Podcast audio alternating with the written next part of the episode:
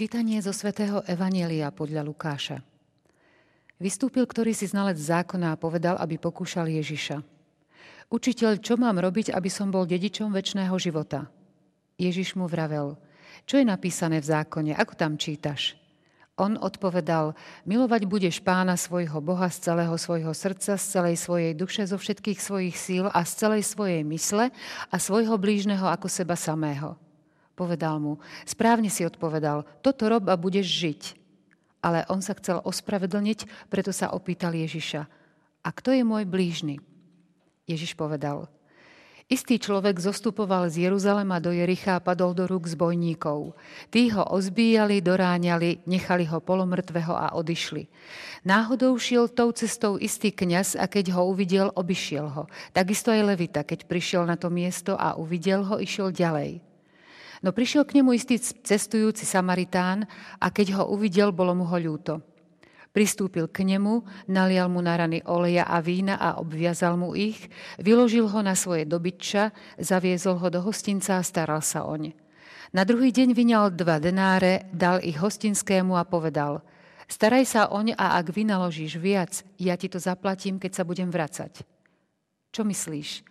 Ktorý z tých troch bol blížnym tomu, čo padol do rúk zbojníkov? On odpovedal, ten, čo mu preukázal milosrdenstvo. A Ježiš mu povedal, choď a rob aj ty podobne.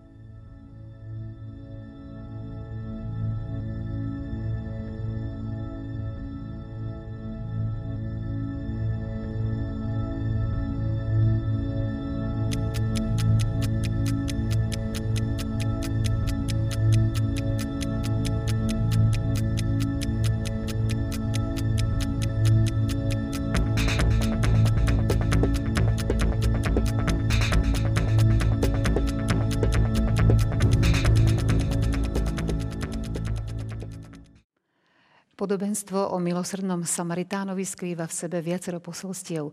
Odhaľovať ich budeme spolu s našim hostom, katolickým kňazom, otcom Vladimírom Turzom. Vitejte. Ďakujem pekne, dobrý deň. E, jedným z vašich vyjadrení bolo, že podobenstvo o milosrdnom Samaritánovi je pre vás jedným z najkrajších. Áno, je to pravda. Je to pravda asi aj pre posolstvo, ktoré v sebe obsahuje, ale aj preto, že keď som bol vo Svetej Zemi pred niekoľkými rokmi, tak som si veľmi silno dokázal uvedomiť práve možno tú prvú vetu podobenstva o milosrdnom Samaritánovi. Hneď sa k nej dostaneme. Toto podobenstvo je naozaj veľmi pekné a je to Ježišová odpoveď na takú svojím spôsobom záľudnú otázku znalca zákona, učiteľ, čo mám robiť, aby som bol dedičom väčšného života. Svetý Lukáš hovorí, že znalec zákona túto otázku položil Ježišovi, aby, aby ho pokúšal. Tu si treba uvedomiť, že Ježiš má voči sebe znalca zákona. To znamená, môžeme povedať, toho, ktorý by mal ten zákon poznať perfektne. Lebo e, tí znalci zákona ho naozaj aj poznali a potrebovali ho poznať, ale bol veľkým teoretikom, chýbala mu trošku tá prax. A to podobenstvo má byť práve takým praktickým uvedením teda do, do aplikácie toho zákona.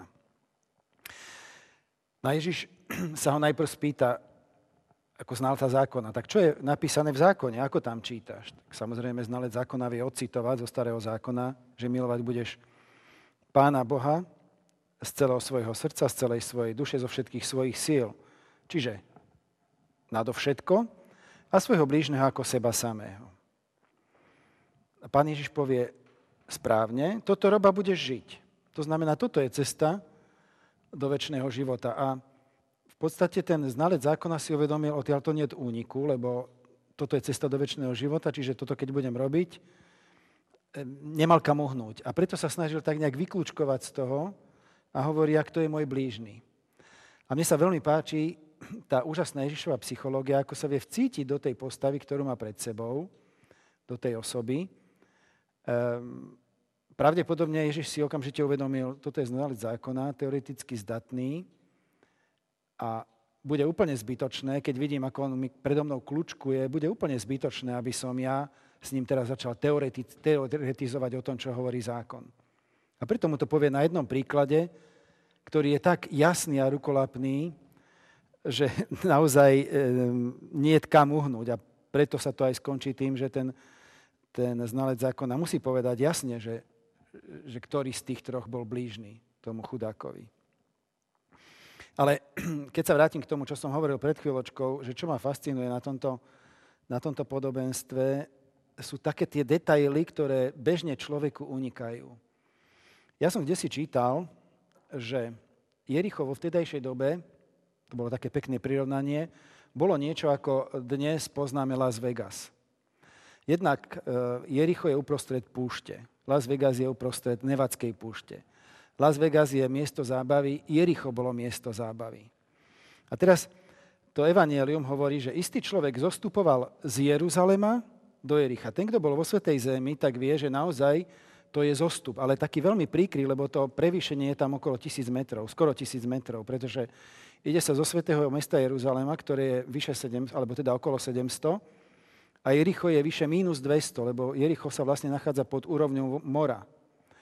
Čiže to prevýšenie je tam naozaj veľké a tá cesta taká serpentínovitá, e, tam je, tam je naozaj to prevýšenie veľké.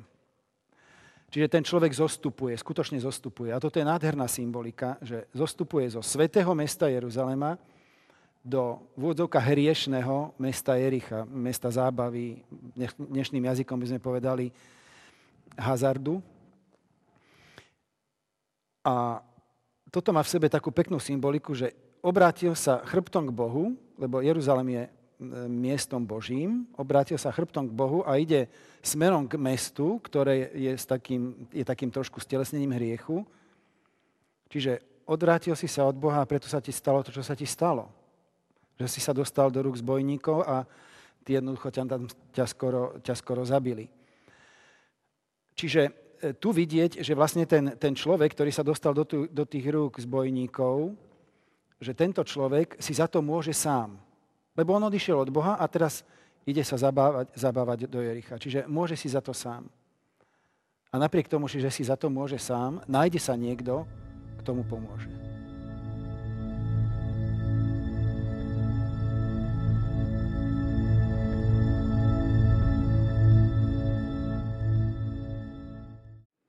Podobenstvo sa začína. Istý človek zostupoval z Jeruzalema do Jericha a padol do rúk zbojníkov. Tí ho ozbíjali, doráňali, nechali ho polomrtvého a odišli. Je tento obraz ozbíjaného, doráňaného, um, polomrtvého. polomrtvého, je to obraz uh, človeka, ktorý padol do hriechu. Áno, ako sme, ako sme hovorili. Podľa slov, ktoré ste hovorili pred chvíľou. Áno, áno, že uh, ten človek, tým, že sa vlastne odvrátil od Boha, E, tým prestal byť pod Božou ochranou, bol vystavený tomu, tomu napadnutiu zo strany nepriateľov. Čiže tu, tuto vidíme v tých zbojníkoch, vidíme Božieho nepriateľa.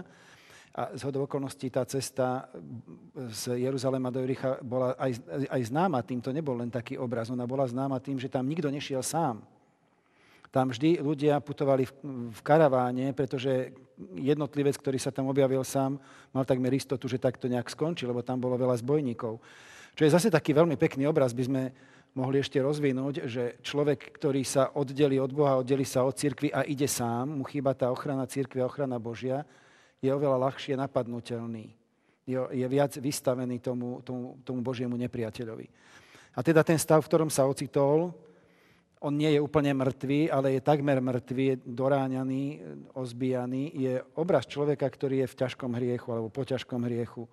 Naozaj človek po ťažkom hriechu je vlastne duchovne mŕtvý. On telesne je živý, ale duchovne je mŕtvý, pretože pre väčší život e, je uzavretý, čiže stratil väčší život. To je vlastne človek v ťažkom hriechu alebo po strate milosti, milosti posvedzujúcej.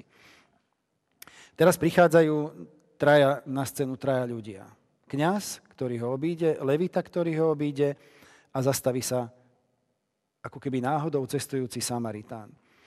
Vieme veľmi dobre, že Samaritáni so Židmi sa neznášali. Židia Samaritánmi pohrdali a preto Samaritáni Židov nenávideli. O to silnejšie je to posolstvo, že tu bolo otvorené nepriateľstvo. E, kňaz Levita boli určite vynikajúcimi teoretikmi Božieho zákona a Samaritán je praktik. A církevní otcovia to znamená otcovia, ktorí sa zaoberali vykladaním Božieho slova v prvých štyroch storočiach, jednoznačne v osobe Samaritána videli Ježiša Krista. Preto dali tomuto podobenstvu tzv. Že kristologický rozmer. Čiže Samaritán, milosrdný Samaritán ako Ježiš Kristus ktorý sa ujíma tohto chudáka, a tu je dôležité nadviazať na to, čo som hovoril pred chvíľočkou, tohto chudáka, ktorý sa vlastnou vinou, lebo on odišiel z toho Jeruzalema od Božej ochrany, od cirkvy. Vlastnou vinou sa do tohto dostal a Ježiš Kristus neprejde okolo neho. Lebo my by sme mohli v tom kňazovi a levitovi vidieť ľudí, ktorí išli okolo a videli na čo si išiel sám, je to tvoja vina. Keby si nebol išiel sám, proste teoretik, ktorý vie zanalizovať situáciu, vie povedať, že čo sa mu stalo, prečo sa mu to stalo, ale týmto pre ňo skončí. Kdežto ten Samaritan, ktorý teda predstavuje Ježiša Krista, toto všetko si môže uvedomovať, že si za to môžeš sám, nemal si, e, si sa oddeliť, mal si ísť karavánu, čiže toto všetko si uvedomuje, ale toho nezaujíma. On jednoducho vidí človeka, ktorý potrebuje pomôcť a preto mu ide pomôcť. A preto teda cirkevní otcovia videli, v tomto Ježiša Krista, ktorý presne takto pristúpil k ľudstvu, ktoré tiež si môže za to samo, že sa ocitlo v hriechu, pretože my nesieme e, na sebe tú škvrnu dedičného hriechu, to znamená hriechu našich predkov, čiže ako ľudstvo globálne môžeme povedať, my si za tú situáciu môžeme sami. Ale Ježiš Kristus k nám nepristúpil s, tým takým analytickým postojom, že môžete si za to sami a, a, a urobte, čo chcete, ako tí dvaja, kniaz Levita. Ale proste Ježiš Kristus reálne nám pomohol, to znamená nás vykúpil. A sú nádherné tie, tie obrazy, také to sú jednoslovné doslova, ale, alebo dvojslovné obrazy, ako sa ňo postaral, pristúpil k nemu. Čiže Ježiš Kristus, alebo Boh, môžeme povedať, Ježišovi Kristovi pristúpil k nám tým, že sa stal človekom. Nalial mu na rany oleja a vína. Tieto gestá sa určite aj vďaka tomuto podobenstvu dostali aj do vysluhovania sviatosti. My, keď krstíme, katolíckej cirkvi, tak používame tzv. olej katechumenov, ktorý presne toto má symbolizovať. Lebo vtedy neboli žiadne zvláštne lieky, ale používal sa na ranný olej. My keď pri krste používame olej, tak tým naznačujeme uzdravujúcu moc krstu. Že vlastne lieči človeka z následkov, alebo teda z, z tých, z tých dôsledkov hriechu, a teda krst má túto uzdravujúcu moc. Čiže vlastne tieto gesta preberáme od toho milosrdného Samaritána, ktorý reprezentuje Ježiša Krista.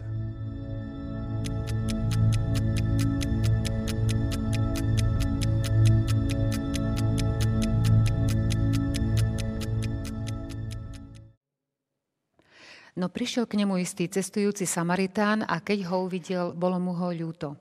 Takže jeho motivom? Jeho motivom bola ľútosť. Tak ako môžeme povedať, že motivom Božieho, Božieho zásahu v prospech našej spásy bola tiež lútosť nad človekom, že sme sa dostali do tejto situácie. Čiže v tom je to milosrdenstvo, že nečaká za to naspäť nič, lebo ten človek tam leží polomrtvý, on vie, že od neho nič nedostane. Jednoducho súcit ho pohne k tomu, že mu pomôže. A môžeme povedať, aj keď je to taký veľmi jednoduchý obraz, ale fascinujúce, ako ten Samaritán efektívne pôsobí. On k nemu teda pristúpil, poskytol mu tú nevyhnutnú, najdôležitejšiu pomoc, ktorú vedel, čiže nalial mu na rany najprv víno, čo bol dezinfekčný prostriedok, potom olej, čím sa vlastne tie rany liečili, potom mu ich obviazal. To je to, čo vedel urobiť v tom momente. Ale vedel, že to nestačí, pretože ten človek bol v zlom stave. Preto ho vyložil na svoje dobytča, Zaviezol ho do hostinca a staral sa oň, pokiaľ vládal, pokiaľ mohol, pokiaľ mu to dovolovali jeho sily. Potom na druhý deň vyňal dva denáre a dal ich hostinskému s tým, že staraj sa oň a ak vynaložíš viac, ja ti to zaplatím, keď sa budem vrácať. Čiže môžeme povedať, úžasná tá efektivita tej služby toho Samaritana. Čiže čo viem a čo som schopný, čo vládzem, vzhľadom na svoje prostriedky, vzhľadom na, tvoj čas, na svoj čas urobiť, to urobím. Čiže aktívne k tomu pristúpi, venuje mu prostriedky, venuje mu čas, koľko si môže dovoliť, to urobí. A keďže viac nie je schopný spraviť, lebo možno kvôli obchodu, možno kvôli niečomu inému, bol to cestujúci, potrebuje jednoducho odísť, tak dal dva denáre a po, po, požiadal vlastne hostinského o to, aby sa on teraz o neho staral. A keby náhodou chýbalo, tak keď sa bude tou cestou vrácať, tak doplatí, čo treba. Čiže poverí inú osobu, aby sa starala o tohto ubožiaka, ktorý e, skončil teda v rukách zbojníkov a ktorý bol takýto doráňaný takmer, takmer mŕtvý. Čiže keby sme to chceli tak moderne aplikovať, urobím, čo viem a čo neviem, alebo čo by bolo nad moje sily, alebo čo by bolo príliš v úvodzovkách drahé, prenechám niekomu inému, aby to on urobil s tým, že ja zo svojej, zo, zo, za seba urobím maximum, čo som schopný. Mne sa, mne sa to tak vyslovene zdá ako taká predzvesť, alebo taký predobraz toho, čomu sa dnes hovorí, že outsourcing. Čiže čo vieme, robíme sami a čo nevieme urobiť sami, na to si hľadáme externé zdroje, aby sme e, zvýšili efektivitu a znížili náklady. Toto je be- úplne bežné vo firmách. E, firmy, ktoré sú motivované maximálnym ziskom, toto vedia spraviť. A teraz my by sme si mohli povedať, a prečo neexistuje nejaký kresťanský outsourcing, taký individuálny. To znamená, čo viem, urobím ja, a čo neviem, to možno môžem prenechať niekomu inému, ale s tým, že sa úplne neodtiahnem z tej služby. Napríklad dnes, keď sa s niekým stretnete, spýtate sa ho, ako sa máš, tak ľudia povedia, ešte mám sa, mám sa strašne uponáhlanie, nemám na nič čas. Dobre, toto je človek, ktorý vôbec nemá čas, pretože má firmu, ktorá možno beží na plné obrátky, zarába mu peniaze. Dobre, ty nemáš čas, ale možno máš peniaze. Teraz stretnete sa s niekým iným a spýtate sa ho tiež, možno kamarát veriaci, ako sa máš. No vieš čo, celé dni behám po úradoch, po pohovoroch hľadám si robotu. Čiže mám kopec času, ale neviem si zarobiť. A práve to, to im mohlo byť krásne, že v tých našich kresťanských spoločenstvách, ktoré niekedy vyzerajú, že plné individualistov, ale nevieme tú službu nejako zefektívniť, zdynamizovať, keby sme vedeli dať dohromady, že človek, ktorý má peniaze, dá peniaze, lebo nemá čas, človek, ktorý nemá peniaze, ale má čas, týchto dvoch dať dohromady a môžeme urobiť krásne dielo. Presne tak, ako to urobil on. Kým mal čas a prostriedky ich venoval, keď jednoducho nemal čas, tak išiel preč, dal mu prostriedky, postaraj sa a keď bude treba, tak ja doplatím. Tá taká efektivita, kreativita, ale tá kreativita vychádza z čoho? Vychádza z lásky. Lebo sa hovorí, že láska je kreatívna a toto vidíme naozaj u mnohých svetých. Napríklad taká sveta Terezia Veľká, sveta Terezia Zavili, ktorá je známa tým, že založila desiatky kláštorov a zároveň mystička, čiže osoba hlboko duchovná, zároveň veľmi praktická, eh, ktorá sa vedela v sebe snúbiť rôzne talenty, ale určite vedela aj osloviť ľudí, aby jednoducho toto obrovské dielo vyrástlo, z ktorého môžem povedať, že, prináša, že to dielo prináša benefity eh, už stáročia. Že tí svety vedeli byť kreatívni, pretože, ako hovorí svätý Pavol, láska Kristova nás ženie dopredu. Čiže že láska Kristova nás ženie, sme motivovaní láskou, ktorá vie byť kreatívna. To znamená, kde viem, že môžem poslúžiť ja, poslúžim, kde nie, viem povolať niekoho iného, viem mu to zveriť. To znamená, tá láska, ktorá dokáže aj koordinovať, kreatívne niečo vytvárať.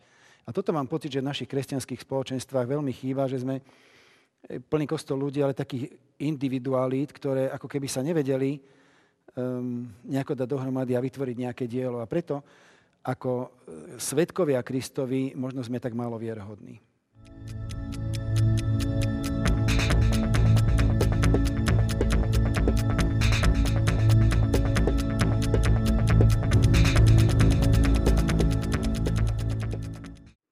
Otec Turto, čo pre vás symbolizuje hrnček, ktorý ste si so sebou priniesli?